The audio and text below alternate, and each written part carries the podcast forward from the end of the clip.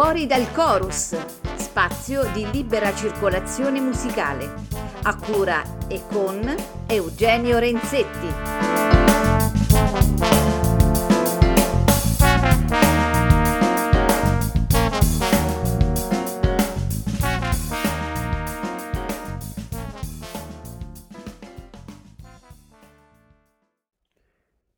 Cari radioascoltatori, ben trovati a questa nuova puntata di Fuori dal Chorus. Ci siamo fermati la volta scorsa a parlare di Duke Ellington e della sua eh, era d'oro, della sua orchestra e parliamo, parlavamo quindi degli anni 40. Abbiamo ascoltato un meraviglioso live dal Crystal Ballroom appunto del 1940 dove abbiamo ascoltato un'orchestra veramente all'apice della sua potenza artistica e comunicativa ed eravamo in compagnia del caro Agostino Marzoli che anche oggi è qui con noi, anche oggi a parlare di Duke Ellington e ci sarà anche per la prossima puntata che sarà dedicata interamente ai concerti sacri del 1965. E Agostino, ciao, ancora benvenuto. Ciao a tutti. E sempre un piacere averti qui per la seconda volta. Piacere è davvero e... mio, grazie. Allora, ci siamo fermati appunto agli anni 40, quindi al- all'epoca d'oro delle- delle- dell'orchestra di Ellington.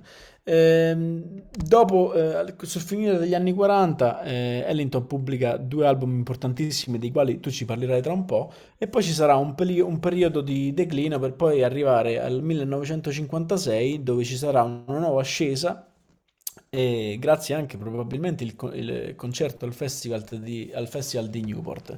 Eh, cosa ci dici degli album del 50 e del 51 e poi di, questa, di, questo, di questo altalenarsi diciamo, di successi? Secondo te, eh, questa è la prima domanda che ti faccio, da cosa è dovuto questo, questo appunto altalenarsi di, di successi dell'orchestra?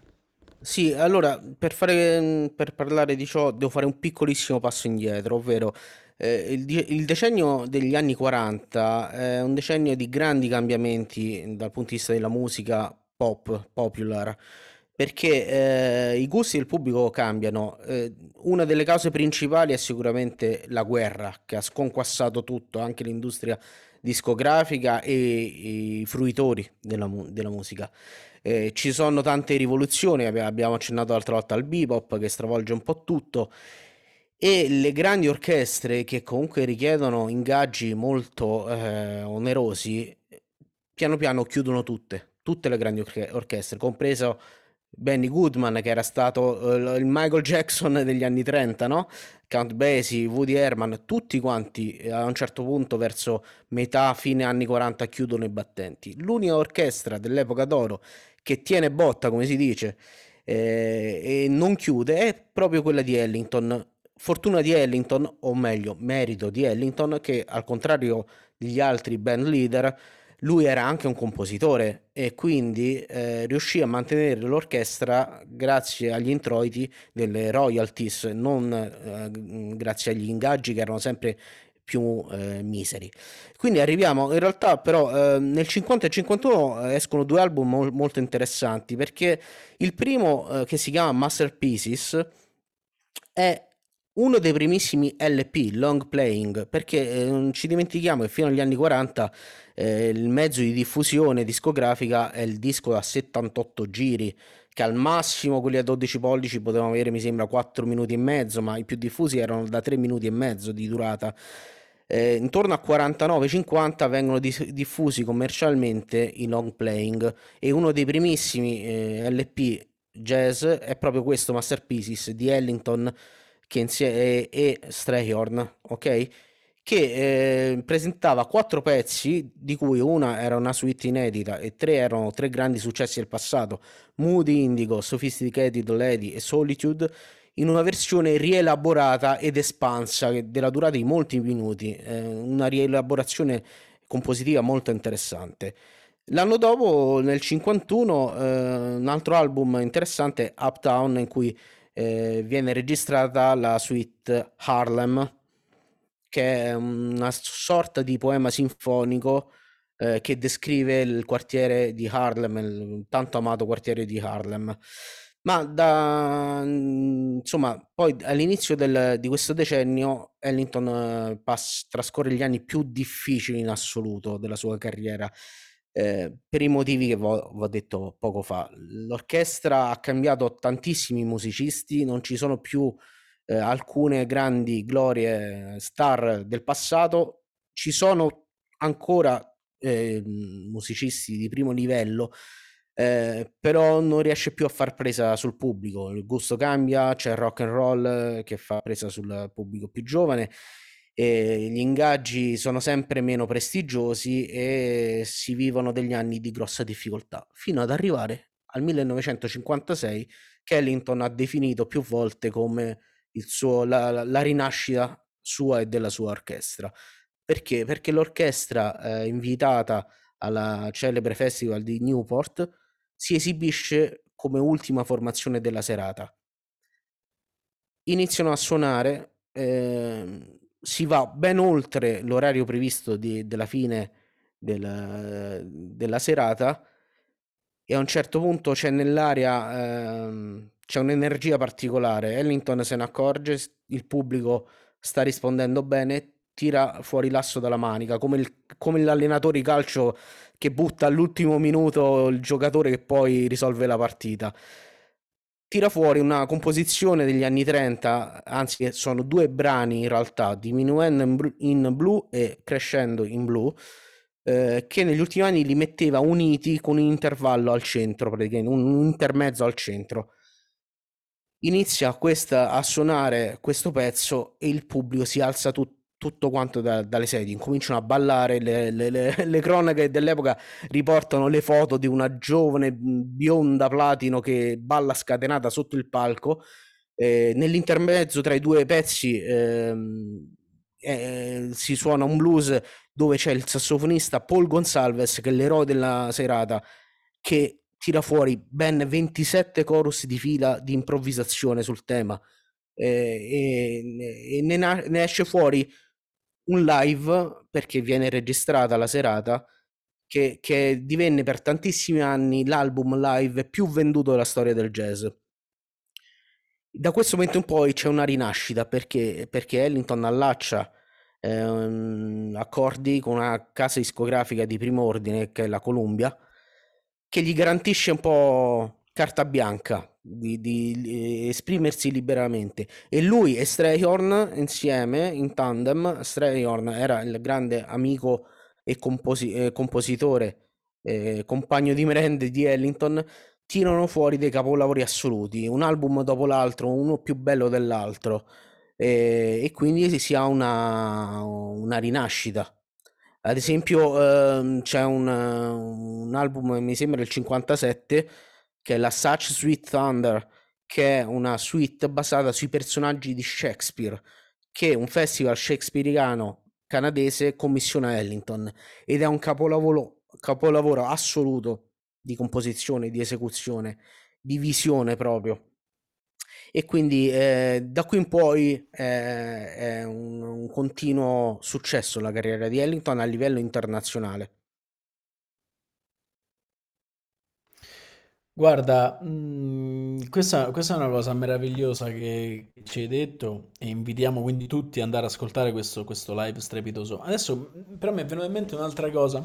Mentre parlavamo pensavo a quanto Ellington fosse innovativo, anche anche come capo orchestra, come abbiamo detto nella scorsa puntata, tanto da permettere appunto 27 chorus di assolo al sassofonista. Allora pensavo a un passo di un libro mh, scritto dalla moglie di Mingus, di Charles Mingus, Sì. che si intitola Tonight at Noon. E a un certo punto eh, Mingu- Mingus racconta questo aneddoto, secondo te, secondo me meraviglioso e illuminante, e dice che in una conversazione con Duke Ellington disse questa cosa, cito testuale, Duke, perché tu, io, Dizzy, Clark Terry e Ted Jones non ci mettiamo insieme per fare un disco d'avanguardia? La risposta di Duke fu rapidissima. Perché dovremmo tornare tanto indietro, Mingus? Perché non facciamo piuttosto un disco moderno? Allora, da qui, da questa riflessione, nasce un po' la mia, la mia prossima domanda, che ha bisogno di, di una piccola premessa. Il bebop degli anni 40 è considerata un po' la rivoluzione che traghetta il jazz tradizionale, quindi la swinghiera, eh, verso il bebop e il jazz moderno, appunto. E, e è la rivoluzione però non dei capi orchestra, non degli idoli, no? In qualche modo, ma dei musicisti de- di queste orchestre, dei musicisti che erano tanto eh, acclamati eh, appunto musicalmente, quanto però forse meno anche conosciuti in qualche modo, no? Allora io quello che, che mi chiedo, perché per esempio Duke Ellington che in sé eh, possedeva i prodromi di questa, di questa rivoluzione musicale, che poi abbiamo detto sociale, eccetera, eccetera, perché non fu proprio, ad esempio, lui baluardo stesso di questa, di questa rivoluzione? Allora, guarda, eh, prima di tutto consentimi una cosa, eh, vorrei, eh, ho qua una citazione perché le- tutte le parole che dice Ellington bisogna prenderle sempre un po' con le pinze, nel senso che lui, eh, essendo mh, in realtà molto introverso, anche timido, ma cosciente del suo potenziale, del suo carisma, ci mette sempre molta ironia in ciò che dice. Infatti, eh, c'è una frase sua bella che io eh, leggo sempre che dice, eh, la traduco al volo, il jazz deve avere humor. Io non ho mai ascoltato un, un musicista jazz davvero grande che non avesse senso dello humor. Eh, quindi eh, questo prima di tutto. Ehm, a proposito Certo. de- sì, di quello che hai detto ehm, del bebop, il fatto è che Ellington, come hai detto te, aveva già gettato i semi, no? Ci sono tante cose, ad esempio Gunther Schuller, eh, il musicologo, l'ha l'ha scritto, che in tante composizioni di Ellington degli anni 30 già si intuisce che di lì a poco ci sarebbe stata la rivoluzione del bebop, però di fatto, eh, diciamo, nessuno se n'è se n'è reso conto. Ehm, questo è dovuto al fatto che Ellington in realtà è un universo a sé stante, cioè è, mh, perfettamente un protagonista della sua epoca, è fortemente strettamente collegato alla società e alla sua epoca, ma allo stesso tempo vive un universo parallelo. Infatti è stato definito il mondo di Ellingtonia, è stato coniato questo, questo termine. Tant'è che lui, lui stesso eh, definiva la sua musica beyond category, cioè oltre le categorie. A lui non piaceva, non piacevano le etichette. Eh, lui voleva fare musica, mh, voleva raccontare attraverso la sua musica. Poi che questa musica senza dubbio possa rientrare appieno nel grande alveo del jazz è fuori dubbio, ma sarebbe anche riduttivo dire che Ellington è solamente musicista jazz. Quindi in realtà eh, lui non è, non fa parte di un movimento, di un gruppo di ragazzi di rottura come potevano essere i bopper degli anni 40, no? O la generazione del free jazz. È un mondo a sé, eh, vive in un mondo suo che però è stato fondamentale perché tantissimi delle generazioni eh, successive ehm, hanno sempre riconosciuto in Ellington una grande ispirazione. Tra tutti, ricordo, Miles Davis una volta, una volta disse, quando eh, Ellington era sul punto di morte, lasciò una dichiarazione ai giornali dicendo prima o poi tutti quanti dovrebbero genuflettersi di fronte a Duke Ellington. Questo per fare capire comunque che la sua influenza l'ha avuta, ma non l'ha avuto a livello di un movimento, ok? Eh certo, chiaramente. Eh, va detto che dagli anni 50 fino alla fine della sua vita, quindi nel 1974, Ellington e e la sua orchestra faranno delle tournée planetarie che appunto eh, desteranno un enorme successo. Eh, due avvenimenti importanti sono sicuramente il 1965, anno in cui eh, compone il primo dei concerti sacri Sì. eh, che poi vedrà il secondo scritto nel 68 e il terzo nel 73. Nel 67 muore Billy Strayhorn e questo non può essere, non abbiamo parlato la volta scorsa di questo personaggio che collabora con Ellington dal 39, che è stato uno dei, dei più importanti musicisti accanto a lui, che se non sbaglio credo abbia firmato anche la sigla dell'orchestra, cioè Take Sì, è E-Train, sua, è giusto? sua, sì. Eh, ti chiederei, eh, Cosa rappresenta, oltre che il collaboratore, l'arrangiatore, eccetera, eccetera, eh, Straynor per Ellington? Allora, Strayon, al contrario di Ellington, ha una preparazione accademica. Lui ha studiato musica seriamente come si deve.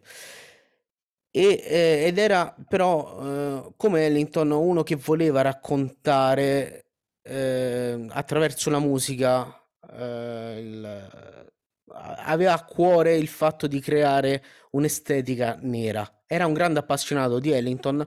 Un giorno eh, Ellington in tournée eh, negli Stati Uniti fa un concerto a Pittsburgh, la città di, di Strayhorn. Strayhorn assiste tra il pubblico, tramite un conoscente lo va a trovare in camerino, Ellington quasi non se lo fila per niente, chissà quante volte eh, c'era stata qualche fan che entrava in camerino no? a, chiedere un autografo, e non gli dà tanto peso. E, e Strayhorn si mette al pianoforte, si mette a suonare un pezzo, mi sembra sof- Sophisticated Lady, che aveva suonato poco prima Ellington, e Ellington dice, ma cavolo, ma questo e Strayhorn dice: Questo è come l'hai su- esattamente come l'hai suonato stasera. Adesso è come lo, lo, lo, l'avrei suonato io. E gli suona una sua versione di Sophisticated Lady, lasciando uh, insomma, uh, perlomeno incuriosito, eh, incuriosito Ellington.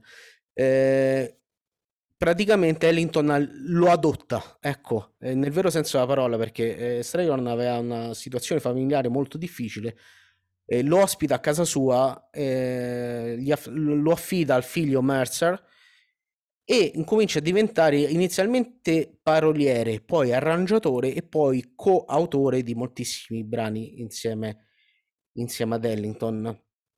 E eh, con Ellington, eh, cosa interessante, condivideva eh, alcuni ideali eh, che poi troveranno piena mhmm, insomma soddisfazione nel movimento non violento di Martin Luther King. Era un grandissimo estimatore di King.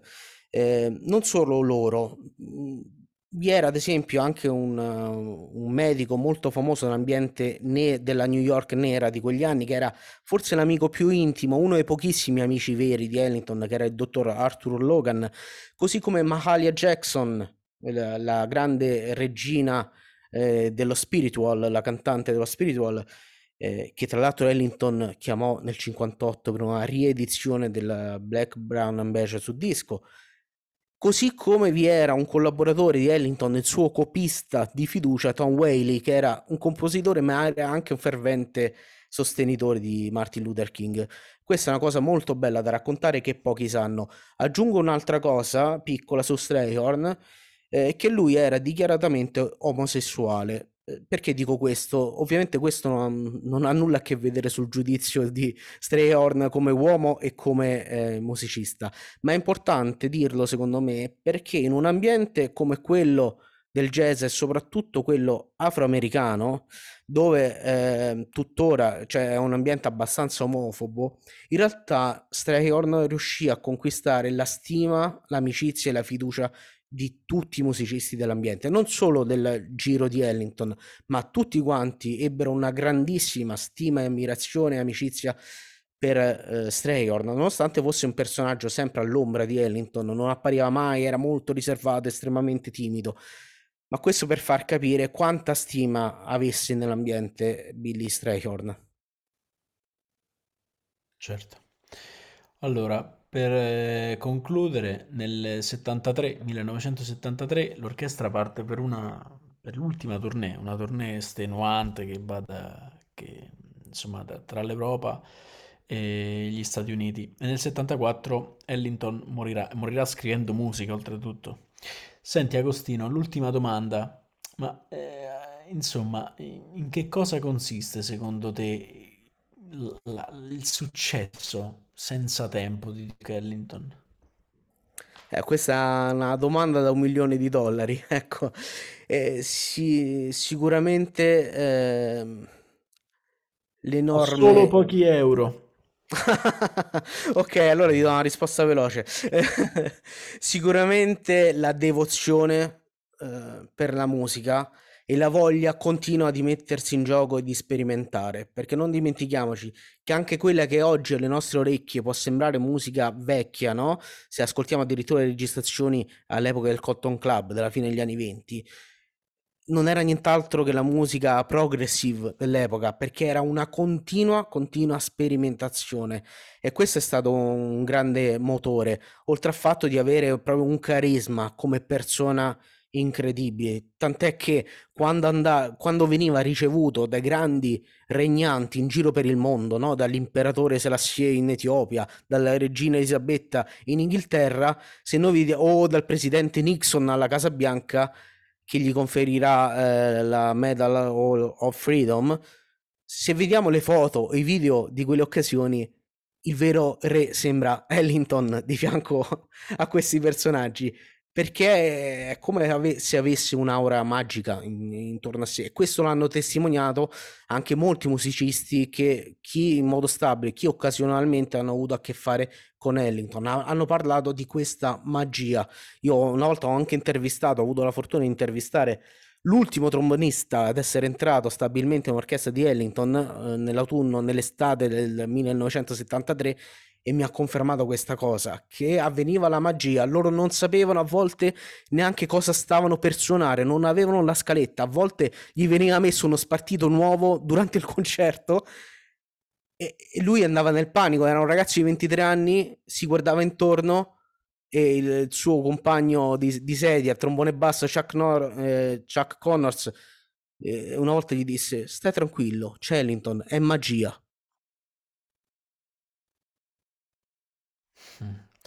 Questo mi fa pensare a... C'è un bellissimo documentario su Claudio Abbado, e un contrabbassista dell'orchestra di, di, di, di Abbado dice, dice proprio la stessa cosa. La prima volta che approdò nell'orchestra, eh, durante le prove, si chiedeva perché proprio Abbado racchiudesse quest'aura, no? In qualche modo di appunto magia. E dice, e nel documentario lui dice: Ho dovuto aspettare il concerto per capirlo, e, e, e poi insomma anche lì il resto è, è storia. Quindi forse questi personaggi sono accomunati dal, dal pensiero più che dalle note. Questa è una cosa, una cosa sulla quale noi musicisti dovremmo forse riflettere, proprio sul fatto che la musica forse è più pensiero che, che note. Vabbè, adesso senza troppe lucubrazioni mentali. Allora, parliamo un attimo del, del, del, live che andremo a sentire, che è un live del 1958. Si vede anche qui una meravigliosa orchestra schierata in campo. Sì, eh, siamo nel... Sì, scusa. Dimmi. Sì, siamo nel pieno della rinascita no, dell'orchestra di Ellington nel 58, concerto, uno dei tantissimi concerti in Europa, questo eh, al Concertgebouw eh, in Olanda e vediamo un'orchestra in grandissima forma e come spesso f- faceva Ellington nei suoi concerti internazionali, all'inizio mette dei successi addirittura dell'epoca del Cotton Club come Black and Tan Fantasy o The Mooch poi mette insieme, ehm, esegue dei successi storici degli anni 30 finché poi eh, c'è ad esempio Jack the Bird che era un, un brano dell'epoca d'oro degli anni 40 mette qualche standard e alla fine conclude verso, alla fine con quel diminuendo e crescendo in blu che abbiamo citato nel famoso concerto del 56 con il solito Paul Gonsalves, il sassofonista che fa ormai la sua solita maratona di improvvisazione tra un pezzo e l'altro. Benissimo, allora come ogni sabato la parola adesso alla musica e ringrazio ancora una volta Agostino che sarà con noi anche per parlare dei concerti sacri e saluto tutti gli ascoltatori e alla prossima. Alla prossima, grazie.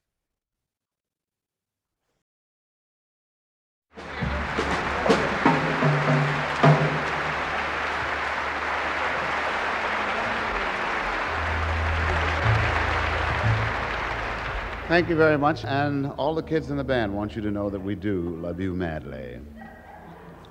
And now a little bit of black and tan fantasy, Creole love call, and the mooch.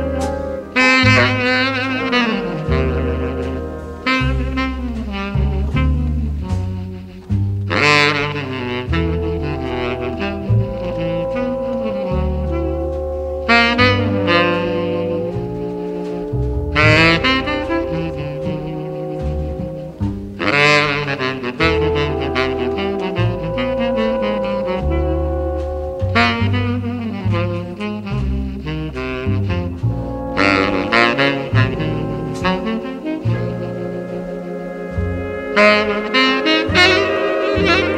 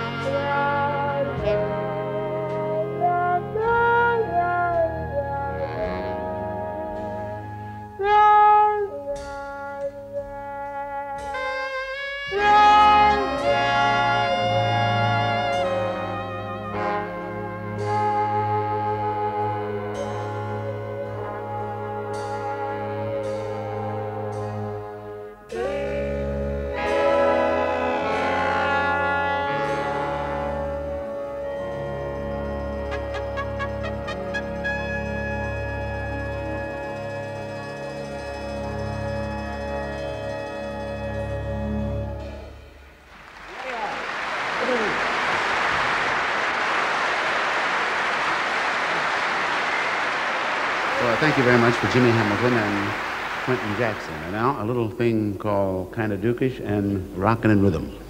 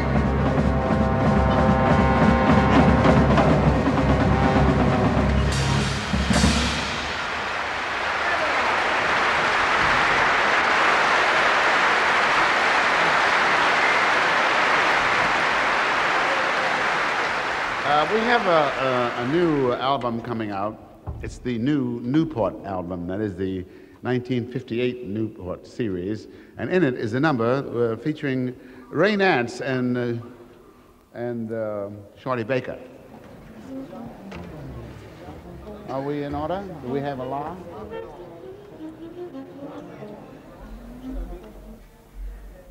Oh.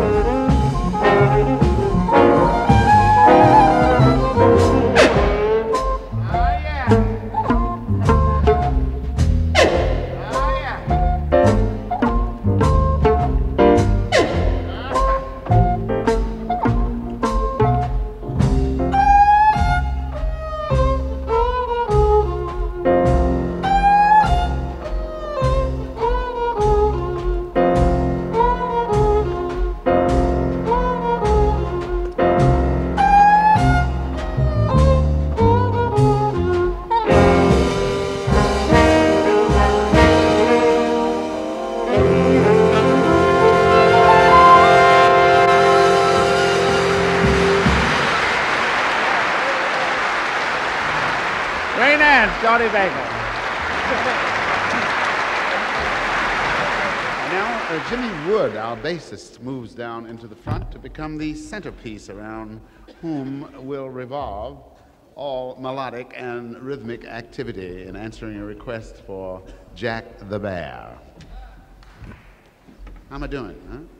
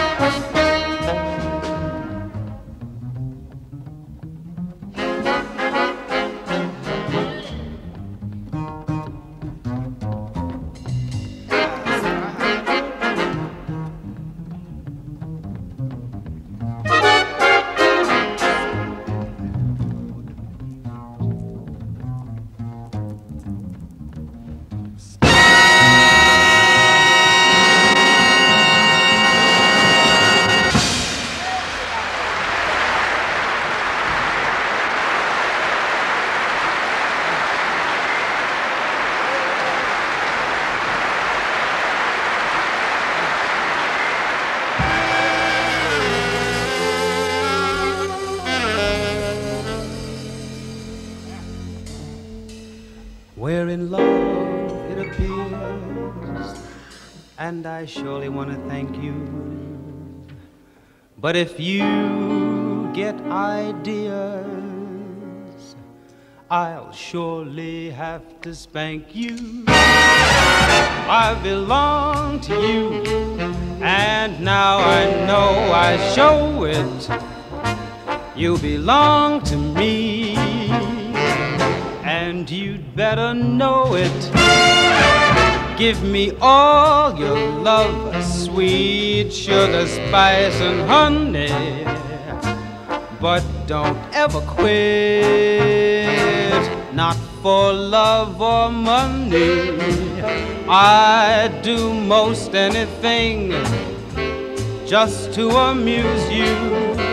But there's nothing that I wouldn't do rather than lose you. When I play the game, I can't afford to throw it because I play for keeps. And you'd better know it.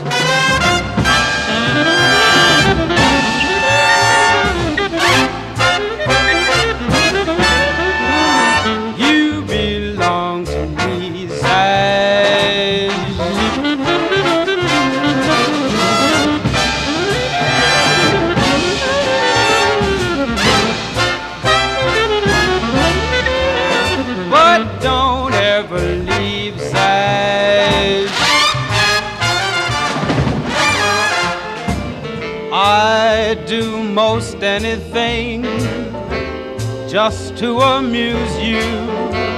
But there's nothing that I wouldn't do rather than lose you.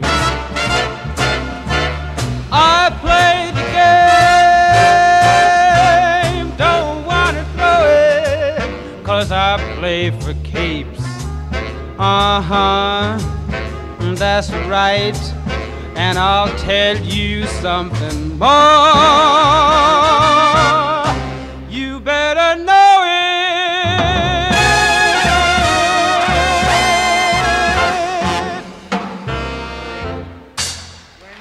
Yeah. That's it. Ozzy Bailey.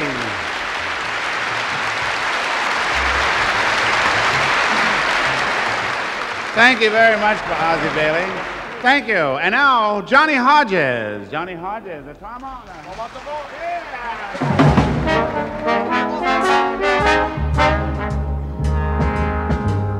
Yeah!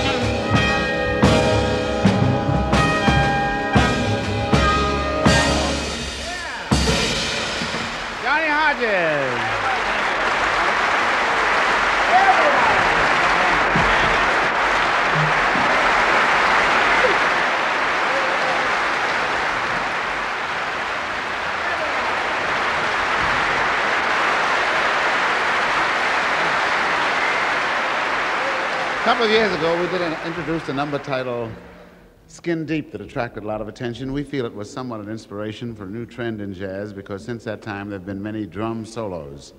Drum solos have become very popular. And so now we present our drummer, Sam Woodyard, in a new thing titled Hi Fi Faux Fum.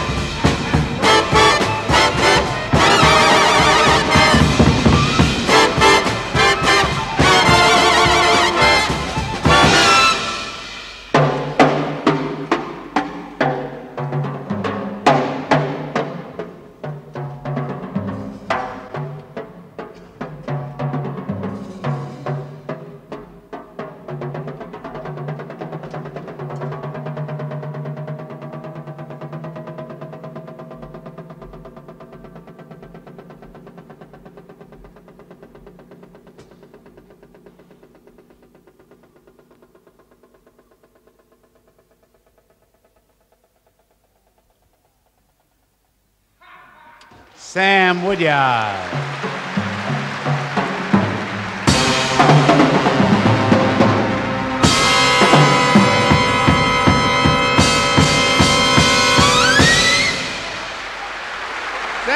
Woodyard.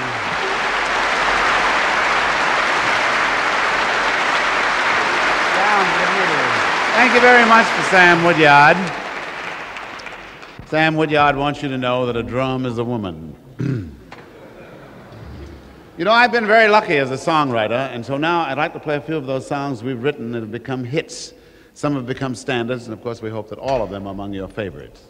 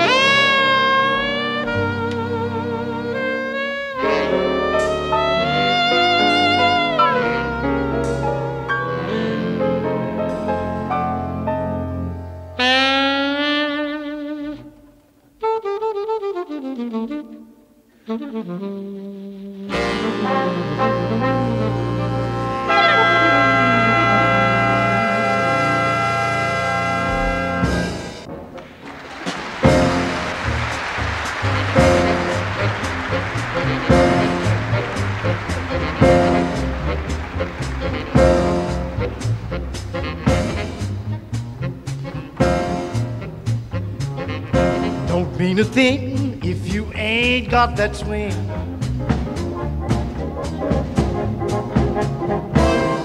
Don't mean a thing, all you've got to do is sing.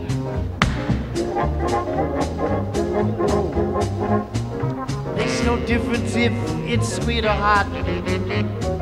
Give that rhythm every little thing you've got.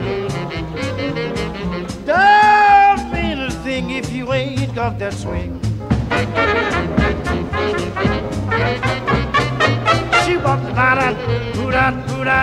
man shooting radar. Oh, put deep down, Julia. Deep on, deep on down. Deep on, deep on. Bop, bed, bop, do one. She bop, bop, bop, down. Shit, it, deep, deep, deep, deep, deep, deep. Deep on, deep on, deep on, down. Don't even think if you ain't got that swing. She want to, want to, want to, want what, what,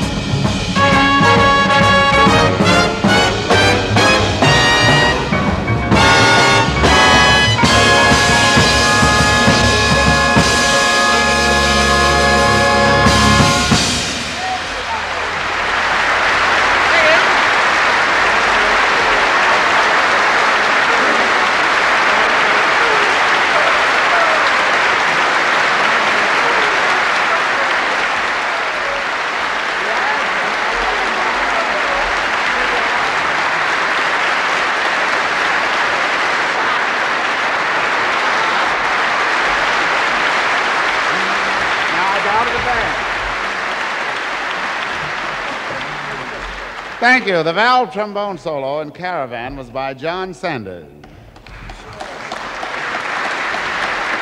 I Got It Bad was played by Johnny Hodges. Solitude was sung by Ozzy Bailey. And it don't mean a thing if it ain't got that swing, and Just Squeeze Me was sung and swung by Ray Nance.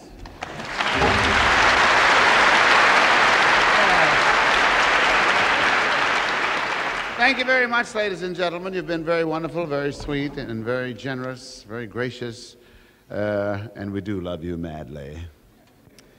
And now for a little bit of an encore, taken from our Newport album, Diminuendo in blue and Crescendo in blue. Paul Gonzalez is the soloist in the wailing interval.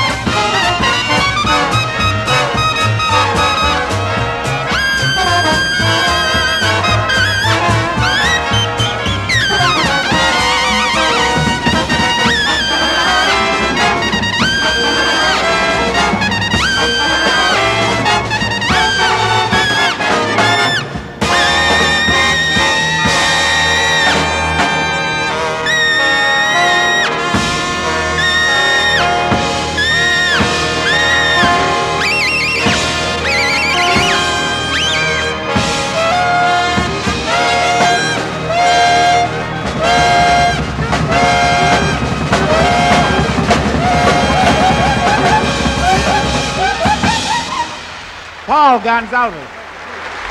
Cat Anderson. Paul Gonzalez.